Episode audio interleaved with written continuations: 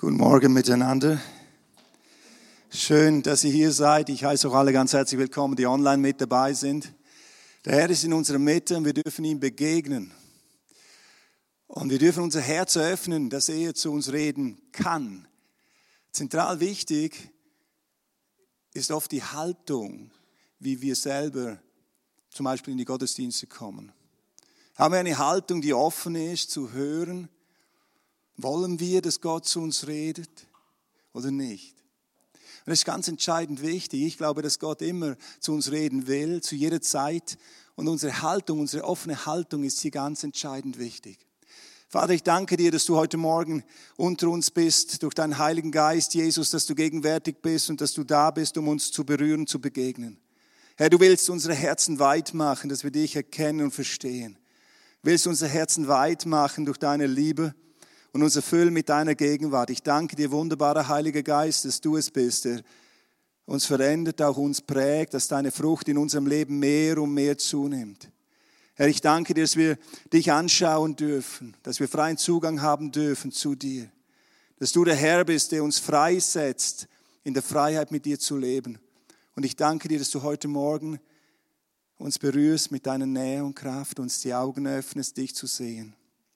Herr, ich bete, dass wir heute Morgen deine Freundlichkeit sehen. Ich bete, dass wir heute Morgen dir begegnen, dass unsere Herzen berührt werden, dass du uns anrührst mit deiner Liebe. Ich danke dir und ich segne jeden Einzelnen, der hier ist und jeden Einzelnen, der online zuschaut. Und ich bete, dass deine Nähe uns umgestaltet. Amen. Amen. Wir befinden uns ja in der Predigtreihe Big 9, die Frucht des Heiligen Geistes. Die Frucht des Heiligen Geistes ist die Frucht, die am Baum des Heiligen Geistes wächst in unserem Leben. Es ist Gottes Echo in uns, Gott wirkt in uns und prägt uns und verändert uns. Und diese Frucht, die können wir selber nicht produzieren, sondern es ist die Frucht, die durch Gottes Wirken in unserem Leben anfängt zu wachsen. Und hier wird schon eines deutlich, dafür müssen wir offen sein für Gottes Wirken in unserem Leben. Wenn wir uns selbst verschließen für Gottes Wirken, dann wird diese Frucht nicht wachsen können. Dann wird es nur menschlich produzierte Tugenden sein, aber nicht die Frucht Gottes, nicht die Frucht des Heiligen Geistes. Und ich muss euch eines sagen, mich entspannt das total. Weil wenn ich diesen Text, den ich gleich jetzt nochmals lese, mir vor Augen führe, dann merke ich überall, wie defizitär ich doch bin. Überall könnte ich sagen, ja, mehr. Ich brauche mehr, ich brauche mehr von dem. Und ich kann mich noch so anstrengen, wie ich will, ich werde es aus mir heraus nicht schaffen. Das Geheimnis ist, dass Gott es in uns wirkt. Und das ist so wichtig. Und dass wir es zulassen, dass Gott es in uns wirken kann.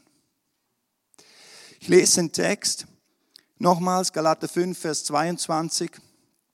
Und dort schreibt Paulus, die Frucht des Heiligen Geistes, also nicht unsere Mühe oder Anstrengung, sondern die Frucht des Heiligen Geistes aber ist Liebe, Freude, Friede, Langmut, Geduld, Freundlichkeit, Güte, Treue, Sanftmut, Enthaltsamkeit. Und heute werden wir miteinander über die Frucht, den Aspekt der Frucht des Geistes reden, die Freundlichkeit. Ich habe so darüber nachgedacht, was ist Freundlichkeit eigentlich? Freundlichkeit wenn wir es so beschreiben würden, ist ein Mensch, der freundlich ist. Ein Mensch, der zuvorkommend ist. Ein Mensch, der nett ist. Es ist schön, mit freundlichen Menschen Gemeinschaft zu haben. Das Gegenteil wäre unfreundlich, oder? Feindselig. Aber ich denke, es geht noch tiefer. Als ich so darüber nachgedacht habe, kam mir so der Gedanke, Freundlichkeit ist die Weite des Herzens, welche zur Gemeinschaft einlädt. Es ist nicht nur freundlich zu sein, nicht nur nett zu sein, nicht nur höflich zu sein, nicht nur zuvorkommend zu sein. Das können alles, ein Mensch kann das alles sein und trotzdem nicht die Weite des Herzens haben, welches einlädt zur Gemeinschaft. Und so dachte ich mir, das ist Freundlichkeit. Freundlichkeit, die, die Frucht des Geistes in unserem Leben ist, ist die Weite des Herzens, welches einlädt, Gemeinschaft zu haben. Und zwar so wie du bist. Eine kompromisslose, bedingungslose Einladung der Weite des Herzens zu kommen. Das ist Freundlichkeit. Und ich denke, diese Frucht der Freundlichkeit will Gott in uns wirken. Und wenn wir die Frucht des Geistes anschauen, dann ist dies immer auch ein Blick auf Gott selbst. Denn sie kommt ja von Gott und wird von Gott in uns gewirkt. Als ich über die Frucht des Geistes gepredigt habe, die Freude, kam jemand dann nach dem ersten Gottesdienst zu mir und hat zu mir gesagt, Marcel, denkst du wirklich, dass in Gott Freude ist? Und ehrlich gesagt, ich habe mir diesen Gedanken noch nie gemacht. Und meine spontane Antwort war, ja, logisch, pur. Und ich kann mir vorstellen, wenn du in der Gegenwart Jesu warst, dann hast du diese Freude, die vom Herzen her kommt, gespürt. Es gibt ja Menschen, die können sich nicht vorstellen, dass Jesus auch gelacht hat. Fröhlich war. Hochzeit zu Kanan, was macht er dort? Er hat Gemeinschaft, freudige Gemeinschaft. So eine Hochzeit ist eine Feier der Freude und dann ging der Wein aus. Und was macht Jesus, als diese Leute schon betrunken waren? Er macht noch ein paar hundert Liter Wein dazu. Das passt so gar nicht in das Gottesbild hinein. Wie kann das Gott tun? Warum? Weil er diese Freude nicht unterbrechen wollte durch das, was da eben jetzt passiert ist im Hochzeitspaar. Und er machte noch besseren Wein als zuvor. Passt das zu unserem Gottesbild? Passt das? Auch die Freundlichkeit, die Frucht des Geistes, Freundlichkeit ist auch das, was Gott widerspiegelt. Er ist voller Freundlichkeit. Auch das passt oft nicht ins Gottesbild mancher Gläubigen. Ein freundlicher Gott. Ein Gott, der ein weites Herz hat, das einlädt zur Gemeinschaft. Einladend zur Beziehung. Passt oft nicht hinein. Ist Gott nicht heilig? Ist Gott nicht gerecht? Ist Gott nicht zornig auf die Sünde der Menschen und auf den Sünder? So wie kann das gehen, dass dieser zornige Gott ein freundlicher Gott ist? Wo ist denn hier die Freundlichkeit Gottes? Wir müssen eines verstehen. Gott bleibt uns auch in all unserer Verdrehtheit zugewandt. Und zwar mit einem offenen Herzen. Du kannst gar nie so fern von Gott sein und so verdreht vor Gott und so sündig vor Gott, dass Gott sich nicht dir gegenüber geöffnet hätte und öffnet in Liebe der Weite des Herzens. Er ist dir freundlich zugewandt. Mitten im Gericht des Volkes Israel lesen wir in Jeremia 31, Vers 3 folgendes. Ja, mit ewiger Liebe habe ich dich geliebt Darum habe ich dir meine Güte, meine Gnade bewahrt. Ist interessant, das schreibt Jeremia als prophetisches Wort von Gott her mit in eine Situation hinein des Gerichtes Gottes über das Volk. Das Volk ihre, sind ihre eigenen Wege gegangen. Sie haben nur noch eine äußere Frömmigkeit gehabt, haben gegen Gott gesündigt, haben ihn verlassen, sind auf ihren eigenen Wegen gegangen. Das Gericht Gottes kommt und mitten ins Gericht hinein spricht Gott, mit ewiger Liebe habe ich dich geliebt. Meine Gnade, meine Güte habe ich dir nicht entzogen. Ich bin immer noch offen für dich. Du kannst gar nicht so verdreht sein, dass sich das in meinem Wesen ändern würde dir gegenüber. Das ist unser Gott. Und das führt uns zur Erkenntnis, dass Gottes Herz uns zugewandt ist und zugewandt bleibt auch wenn wir uns von ihm abwenden. Das Herz Gottes bleibt uns zugewandt. Das Bild dafür ist für mich das Beispiel vom Vater und seinen zwei verlorenen Söhnen. Der eine ging in die Fremde und verprasste alles, hat alles verbockt. Aber der Vater hat ständig gesucht und geguckt, wo ist mein Sohn? Und hat gewartet, bis dieser Sohn zurückkommt. Das ist dieses offene Herz Gottes für uns Menschen. Gottes Anliegen für unser Leben ist, wenn ich diese Freundlichkeit Gottes anschaue, wenn mir diese Freundlichkeit Gottes, die uns zugewandt ist, die uns zur Gemeinschaft einlädt, wenn ich diese Freundlichkeit Gottes anschaue, dann wird mir eines bewusst, Gott will, dass mein Leben gelingt. Gott ist gut und meint es gut mit mir. Hast du dieses, dieses, diese Gewissheit in deinem Herzen, dass Gott gut ist und dass Gott es gut mit dir meint? Einmal stand ich vor einem Menschen, der jahrelang Christ war. Ich weiß nicht, ob es wirklich war, aber auf alle Fälle, er hat den ganzen äußerlichen Dingen hat er, hat er mitgemacht. Der stand vor mir und hat gesagt, Gott hat Freude daran, dass ich gegen die Wand laufe, er hat Freude daran, dass ich diese und jene Krise durchlaufe. Und ich habe zu ihm gesagt, was für ein Gottesbild hast du? Das Gottesbild ist so zentral wichtig für unser Leben. Was für ein Gottesbild haben wir? Wir dürfen wissen, weil Gott freundlich ist und uns freundlich gesinnt ist, will er, dass unser Leben gelingt. Er will nicht, dass unser Leben misslingt. Sogar da, wo wir falschen Wegen gehen, sogar da, wo wir uns von ihm abwenden, ringt er um uns, damit wir zu ihm zurückkommen und den Segen empfangen, den er für uns bereitet hat. Jakobus schreibt, alle guten Gaben kommen von Gott. Bei ihm ist kein Wechsel des Lichts. Er ist nur gut. Gottes Hand ist ausgestreckt über deinem Leben und zwar mit einem offenen Herzen der Liebe, welches dich segnet. In Jesus Christus. Gott spricht durch Ezekiel noch ein Text, den wir lesen von Propheten Ezekiel, der mitten, mitten in die Gerichtssituation hinein spricht. Das Volk ist deportiert in Babylon aufgrund der eigenen Wege.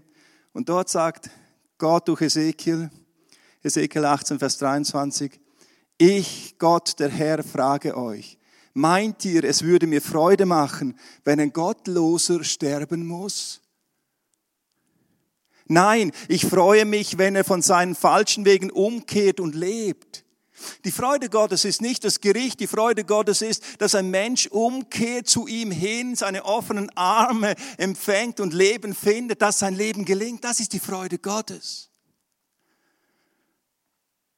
Gott will, dass der Mensch Leben findet, dass er lebt. Die Freundlichkeit Gottes, die uns in Freundschaft zugewandt ist, wirbt um unser Herz.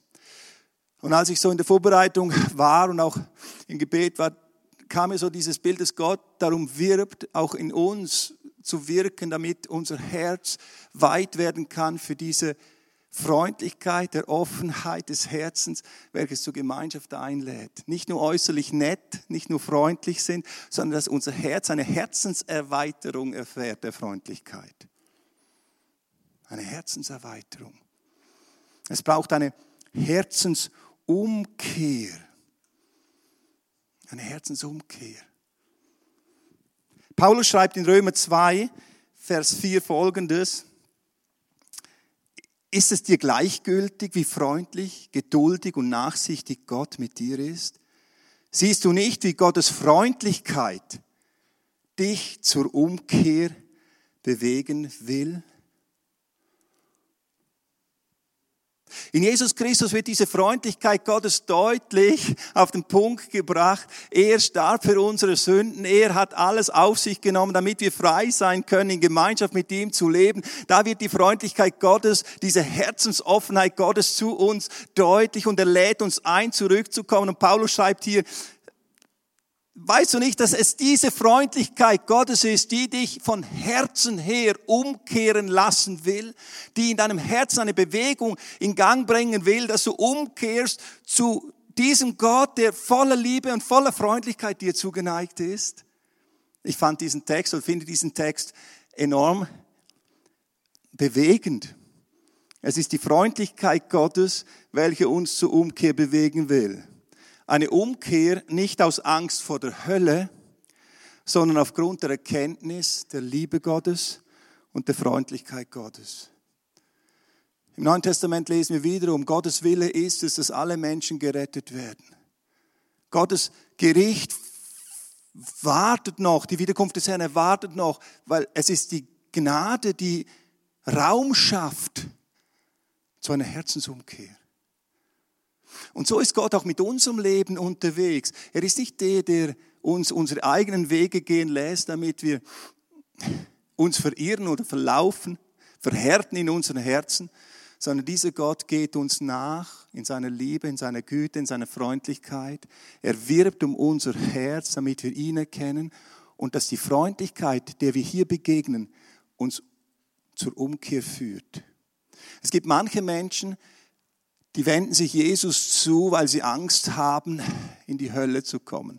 Das sind oft Leute auch, die christlich aufgewachsen sind, je nachdem, wie geprägt worden sind. Ich möchte nicht in die Hölle kommen. Wenn das ein christliches Leben ist, die Angst vor dem Verlorengehen, die Angst einmal nicht in den Himmel zu kommen, dann ist das ein erbärmliches Leben. Dann ist ein ganzes Leben geprägt von der Angst, aber nicht von der Erkenntnis, wer Gott ist.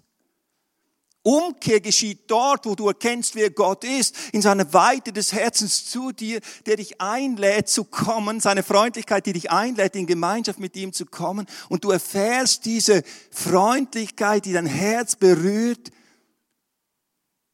Und du kehrst um von deinen Wegen, weil du ihn erkannt und auch erlebt hast. In Jesus wird diese Freundlichkeit Gottes deutlich sichtbar. Gerade auch als er hier auf Erden war, wir lesen, wie die Menschen, die Zeitgenossen Jesus beurteilt haben. Ich lese Matthäus 11, Vers 18 bis 19. Jesus sagt, Johannes ist gekommen, aß nicht und trank nicht, also richtig asketisch drauf. So sagen sie, er ist besessen. Der Menschensohn, also ich, bin gekommen, der isst und trinkt, so sagen sie, Siehe, was ist dieser Mensch für ein Fresser und Weinsäufer, ein Freund der Zöllner und Sünder. Was ist das für ein Ehrentitel für einen frommen Menschen? Ein Freund der Zöllner und Sünder, ein Fresser und Weinsäufer. Vielleicht hatten Sie da das Fest von Kana vor Augen, oder? Die Frommen waren da und haben gesehen, also jetzt haben Sie doch mal genug. Was macht dieser Rabbi? Er macht noch mehr Wein. Was soll denn das hier sein? Wie anders waren hier die Pharisäer drauf. Die Pharisäer hatten wirklich ein Herz, das Gott gefallen wollte. Aber sie haben Gott nie erkannt. Sie haben nicht verstanden, wer Gott ist. Und so waren sie selbstgerecht, sonderten sich ab von den Sünden, waren religiös überheblich in aller Demut Und das eigentliche Problem war, sie hatten ein enges Herz. Ihr Herz war eng. Und das hat mit dem Gottesbild direkt zu tun. Sie hatten dieses Gottesbild, Gott ist heilig, Gott ist gerecht. Und wenn wir alle Gebote Gottes einhalten, strikt einhalten, dann wird der Messias kommen. Und so achteten sie darauf, alle Gebote strikt einzuhalten. Und natürlich waren sie total sauer auf die, die sie nicht einhielten. Da kommt denn ja manchmal so bei manchen Frommen so dieses, ach wäre ich doch auch wie die anderen, könnte ich auch ein bisschen freier leben. Versteht ihr? Aber ihr Problem war die Enge ihres Herzens. Sie hatten diese Freundlichkeit, von der ich glaube, dass die Frucht des Geistes hier spricht, diese Weite des Herzens, welches zur Gemeinschaft einlädt. Sie hatten diese Weite des Herzens nicht. Es wird auch schön deutlich zum Teil in dem, was wir da so lesen, zum Beispiel vom Gebet des Pharisäers im Tempel. Da war ein, Jesus erzählt ein Gleichnis von zwei Menschen, die in den Tempel gingen, um zu beten. Der eine war ein Pharisäer, also einer, der es richtig genau nahm mit Gott. Und der andere war ein Zöllner. Und dann lesen wir, wie Jesus sagt, der Pharisäer stand für sich, er sonderte sich natürlich ab, und betete so, ich danke dir Gott, dass ich nicht wie die anderen Leute bin. Räuber, Betrüger, Ehebrecher oder auch wie dieser Zöllner da.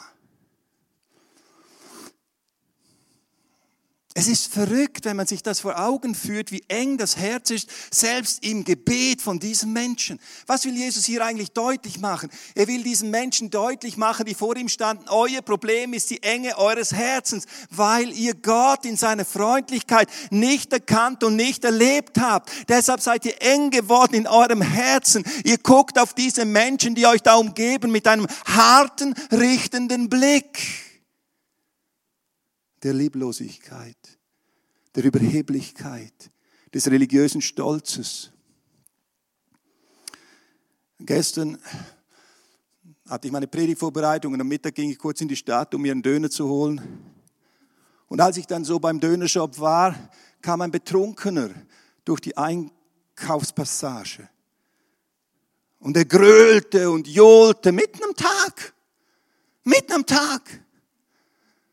Diesen Mann habe ich schon von Weitem grölen gehört und da kam er auch beim Dönershop vorbei und ich schaute ihn an und ich dachte mir, Gott liebt dich.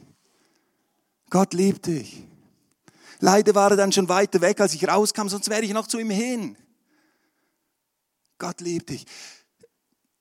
Bewegt von dieser Freundlichkeit Gottes sah ich diesen Mann plötzlich mit den freundlichen Augen Gottes. Man könnte ihn ja auch anders anschauen. Was bist du, besoffen mitten am Tag? Es ist zwölf Uhr Mittag, Samstag, wahrscheinlich hast du die ganze Nacht durchgesoffen und jetzt gehst du hier durch und pöbelst die Leute an, du besoffener Typ. Dann könnte ich mich ja auch noch gut fühlen. So bin ich natürlich nie, seit ich gläubig bin, gewesen. Früher schon. Früher war ich auch einer, der so vielleicht drauf war. Mal ein paar Nächte durchgemacht.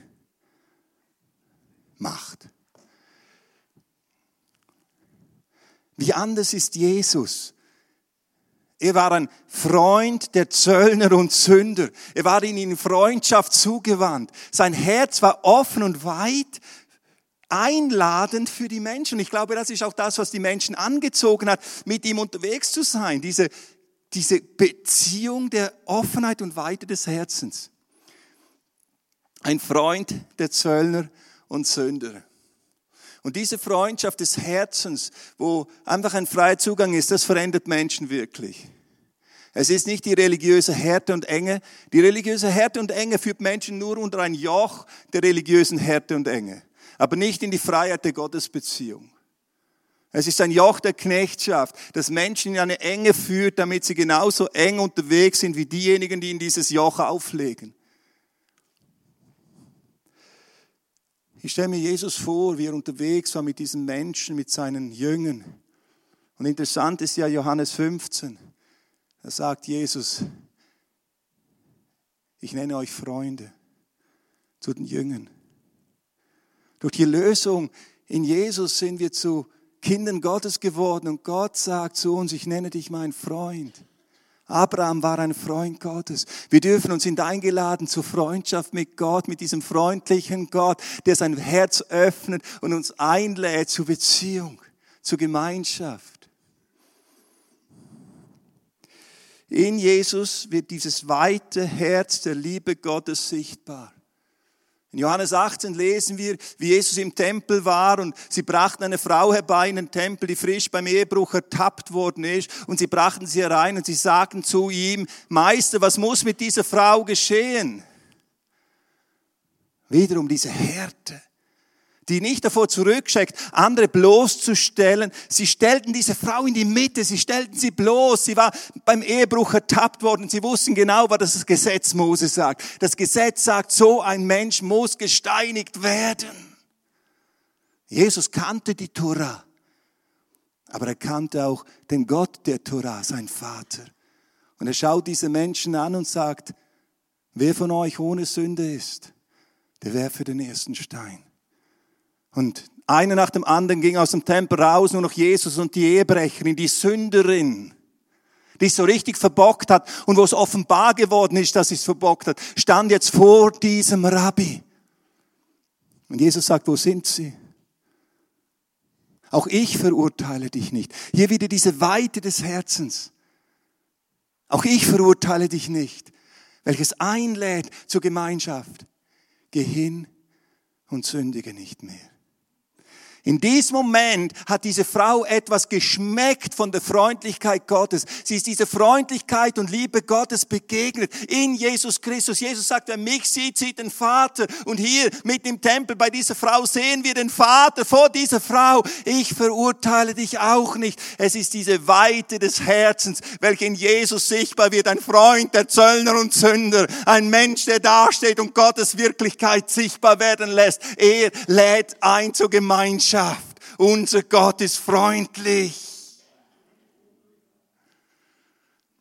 Auch ich verurteile dich nicht. Geh hin und sündige nicht mehr. Die Heiligkeit Gottes wird in Jesus auch sichtbar. Die Heiligkeit Gottes ist die Reinheit seiner Liebe.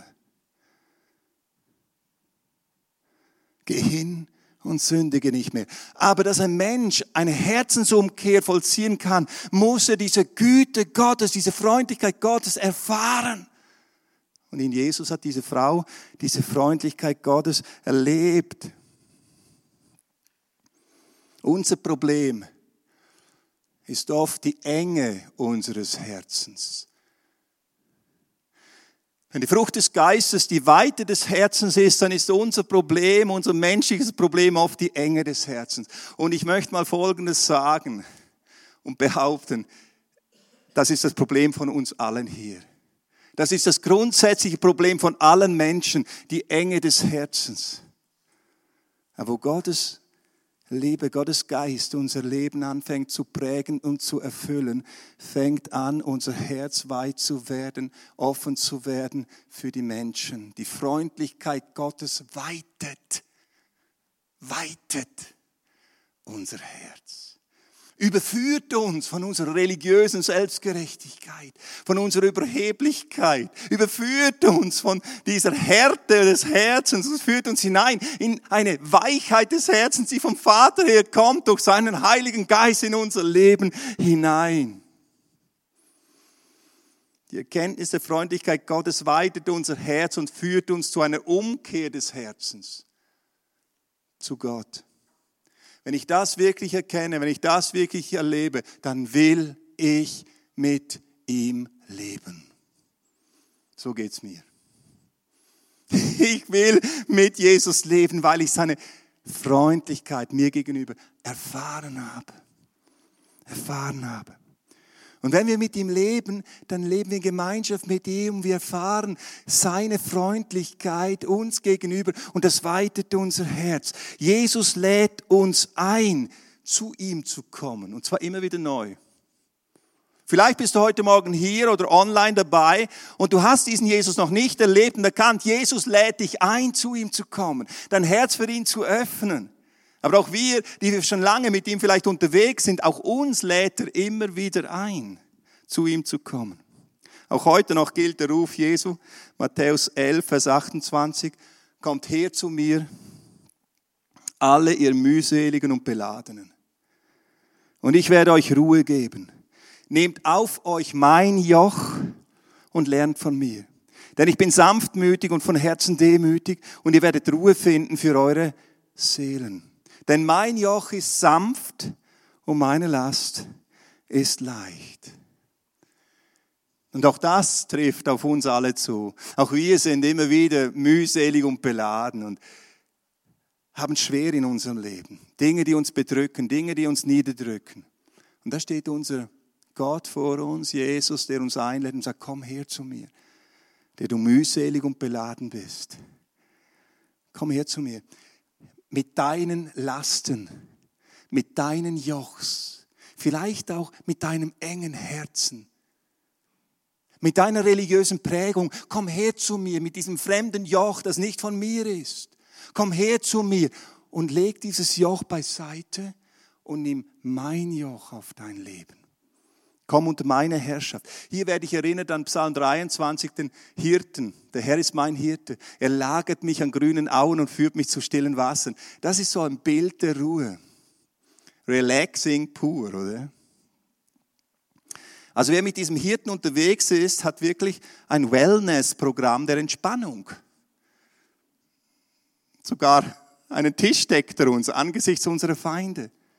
Unter seinem Joch unter seiner Herrschaft dürfen wir leben. Er wird uns Ruhe geben, Frieden. Ruhe finden wir, wenn wir unter seiner Herrschaft leben. Jesus sagt, wenn wir sein Joch auf uns nehmen und dieses Joch ist sanft.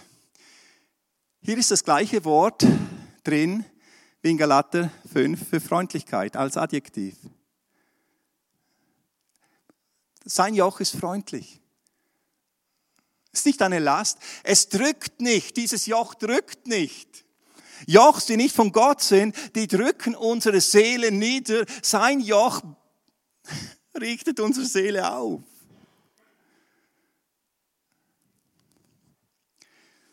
Ähm, ich habe in einem Kommentar gelesen, was heißt jetzt dieses Christos überhaupt? Gütig? Fragezeichen. Doch das sagt man eher von Personen. Sittlich gut, ehrbar. Besser passt in Matthäus 11, Vers 30 eine Bezeichnung für die ganze Fülle der Güte und Freundlichkeit Gottes. Wenn du sein Joch auf dich nimmst, dann erfährst du die ganze Fülle der Güte und Freundlichkeit Gottes. Unter der Herrschaft Gottes zu leben bedeutet, einzutreten in diese Fülle der Güte und Freundlichkeit Gottes, ihn anzuschauen und zu erleben, wer er ist. Bezogen auf ein Joch bedeutet das mild, noch stärker zugespitzt süß. Am treffendsten wohl könnte es mit einer Wohltat, sein Joch ist eine Wohltat übersetzen. Eine Wohltat ist Jesu Joch, also die Nachfolge Jesu, weil sie unser gegenwärtiges Leben in den Frieden mit Gott führt und uns das ewige Leben mit Gott schenkt. Es ist das Joch der Erlösung. Und jetzt kann ich dich fragen, was, was assoziierst du, wenn du hörst, wie Jesus sagt, komm unter mein Joch? Assoziierst du damit die Fülle seiner Güte und Freundlichkeit? Eine Wohltat, assoziierst du damit das Joch der Erlösung aller Knechtschaften in deinem Leben? Oder nicht? Und wo du das nicht tust, da zeigt es, dass dein Herz noch nicht in der Erkenntnis dessen ist, wer Jesus Christus ist und für dich ist. Es führt dich, dein Blick von Gott führt dich in die Enge und nicht in die Weite seiner Freundlichkeit, welche dich einlädt, in Gemeinschaft mit ihm zu leben. Wir dürfen kommen, zu Jesus kommen, heute Morgen kommen und unter seine Herrschaft kommen, an seinen Tisch kommen,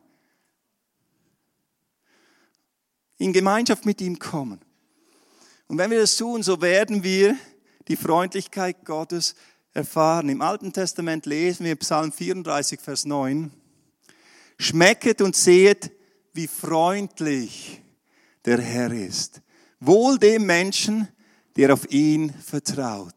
Schmecket und seht, wie freundlich der Herr ist. Das können wir schmecken, erfahren, tastet und sehen. Und in Jesus sehen wir die Freundlichkeit Gottes, dieses zweite Herz, das uns einlädt zur Gemeinschaft. Und wir kommen in diese Gemeinschaft nicht, weil wir gut wären, sondern weil er uns befreit durch das Joch der Erlösung, unter welches wir kommen dürfen, welches eine Wohltat für unser Leben ist, welches die Fülle seiner Freundlichkeit und Güte ist. Und wir kommen da hinein und wir schmecken und sehen, wie freundlich der Herr ist durch Jesus. Und wenn wir das tun, und zwar immer wieder tun, so wird die Frucht der Freundlichkeit Gottes in unserem Leben wachsen, da wir sie förmlich in seiner Gegenwart anziehen. Wir werden eingetaucht in diese Freundlichkeit. Und das bleibt nicht ohne Wirkung, wenn wir sie wirklich erleben in unserem Leben. Es weitet mein Herz. Und plötzlich fange ich an, mich selbst in dieser Freundlichkeit zu sehen und andere in dieser Weite des Herzens zu sehen. Das ist befreiend. Das ist so befreiend. Von allen äußeren religiösen Formen.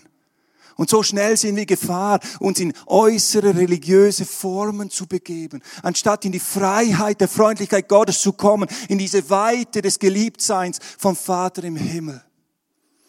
Wenn wir Gottes Freundlichkeit erkennen, uns für sie öffnen und eine Herzensumkehr vollziehen, und in seiner Gegenwart leben, dann wächst die Frucht der Freundlichkeit Gottes in unserem Leben durch den Heiligen Geist, der in uns wirkt. So ist die Frucht des Geistes Freundlichkeit. Unser Herz wird weit in seiner Gegenwart. Und durch uns wird sichtbar, wie freundlich unser Gott ist. Warum? Jesus war nicht nur freundlich, nett und zuvorkommend, sondern er war ein Mensch, der ein weites Herz hatte, welches zur Gemeinschaft einlud. Und so nannte man ihn ein Freund der Zöllner und Sünder. Der Menschen, mit denen ein Frommer nichts zu tun haben wollte. Aber Jesus, der Sohn Gottes, war mitten unter ihnen. Und das setzte diese Menschen frei, die Freundlichkeit und Güte Gottes zu erleben. Vater, ich danke dir, dass du durch deinen Heiligen Geist wirkst. Ich bete jetzt einfach, dass du, Herr, unsere Augen öffnest für deine Freundlichkeit. Herr, dass du unser Herz berührst und in die Weite führst. Herr, wir bekennen, wir können es aus uns heraus nicht. Herr, wir danken dir, dass du durch deine Liebe und deine Gegenwart, durch deinen Heiligen Geist unsere Herzen weitest. Ich danke dir für die Einladung, zu dir zu kommen, auch heute Morgen unter dein Joch zu kommen und alle anderen Jochs auf unserem Leben sollen unser Leben verlassen. Wir wollen sie abwerfen. Herr, wir wollen unter dein Joch kommen, welches ein Joch der Erlösung ist. Deine Herrschaft ist eine Wohltat. Es ist die Fülle deiner Freundlichkeit und Güte über unserem Leben. Danke, dass der Himmel offen ist über uns. Danke, dass wir in Gemeinschaft mit dir leben dürfen, dass du es bist, der uns freisetzt. Danke, dass wir schmecken und sehen dürfen, wie freundlich du bist, Vater. Wirke es unter uns. Amen. Wir kommen jetzt zum Abendmahl. Und das Abendmahl verdeutlicht diese Freundlichkeit Gottes. Brot und Wein, sie, sie, sie zeigen und weisen uns auf das Kreuz Jesu hin. Für dich gestorben. Für dich das Blut des Bundes vergossen. Damit du frei sein kannst. Damit du schmecken kannst, wie freundlich und gütig der Herr mit deinem Leben ist. Und heute Morgen ermutige ich dich zu kommen, ganz bewusst zu kommen und zu sagen, Herr Jesus, ich entscheide mich unter deinem Joch, unter deiner Herrschaft zu leben. Ich entscheide mich, Jesus zu kommen zu dir, denn ich brauche dich. Und wo du erkannt hast, dass in deinem Leben Jochs sind, die nicht von Gott sind, sage dem Herrn, ich möchte, dass diese Jochs von meinem Leben weichen und fallen.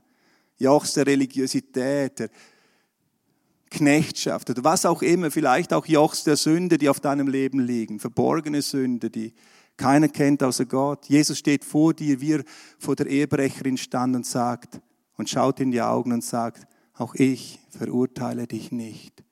Geh hin und sündige nicht mehr. Schau Jesus heute Morgen in die Augen. Begegne ihm in seiner Liebe, in seiner Freundlichkeit und erfahre dieses Joch der Fülle seiner Güte und Freundlichkeit. Heute Morgen schmecket und sehet, wie gut der Herr ist. Ralf, ich darf dich bitten, dass du uns hineinleitest ins Abendmahl. Halleluja, welch starke Worte und welch, welch ein schönes Bild. Der Herr lädt uns als seine Freunde ein, an seinen Tisch zu kommen. Ist so stark. Ich möchte die Einsetzungsworte lesen aus Lukas 22, äh, Abvers 14.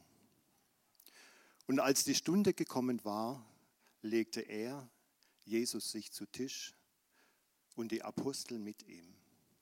Und er sprach zu ihnen, mit Sehnsucht habe ich mich gesehnt, dieses Passamal mit euch zu essen, ehe ich leide. Denn ich sage euch, dass ich es gewiss nicht mehr essen werde, bis es erfüllt sein wird im Reich Gottes. Und er nahm einen Kelch, dankte und sprach, Nehmt diesen und teilt ihn unter euch. Denn ich sage euch, dass ich von nun an nicht von dem Gewächs des Weinstocks trinken werde, bis das Reich Gottes kommt. Und er nahm Brot, dankte brach und gab es ihnen und sprach, dies ist mein Leib, der für euch gegeben ist. Dies tut zu meinem Gedächtnis. Ebenso auch den Kelch nach dem Mahl und sagte, dieser Kelch ist der neue Bund in meinem Blut. das für euch vergossen wird. Danke, Jesus, dass du dein Blut gegeben hast. Danke, Jesus, dass du bereit warst, diesen Kelch zu trinken, dass du bereit warst für eine ganze Menschheit, für eine ganze Schöpfung, dort am Kreuz zu sterben. Du hast dich selbst hingegeben für uns. Wie stark ist es? Du hast eine vollkommene Erlösung erwirkt. Und wir dürfen heute kommen an deinen Tisch. Wir sind gerufen. Du selbst lädst uns ein. Kommt an den Tisch seiner Gnade. Sehet und schmecket, wie freundlich der Herr ist. Lasst uns das einfach mal verinnerlichen. Sehet und schmecket, wie Marcel es so eindrücklich gebracht hat, gesagt hat. Sehet und schmecket die Freundlichkeit des Herrn. Halleluja. Wir möchten uns an dieser Stelle äh, verabschieden von unseren Zuschauern, von unseren Gästen online. Zuschauer ist ja nicht das richtige Wort, von unseren Gästen online. Ich denke, dass ihr euch was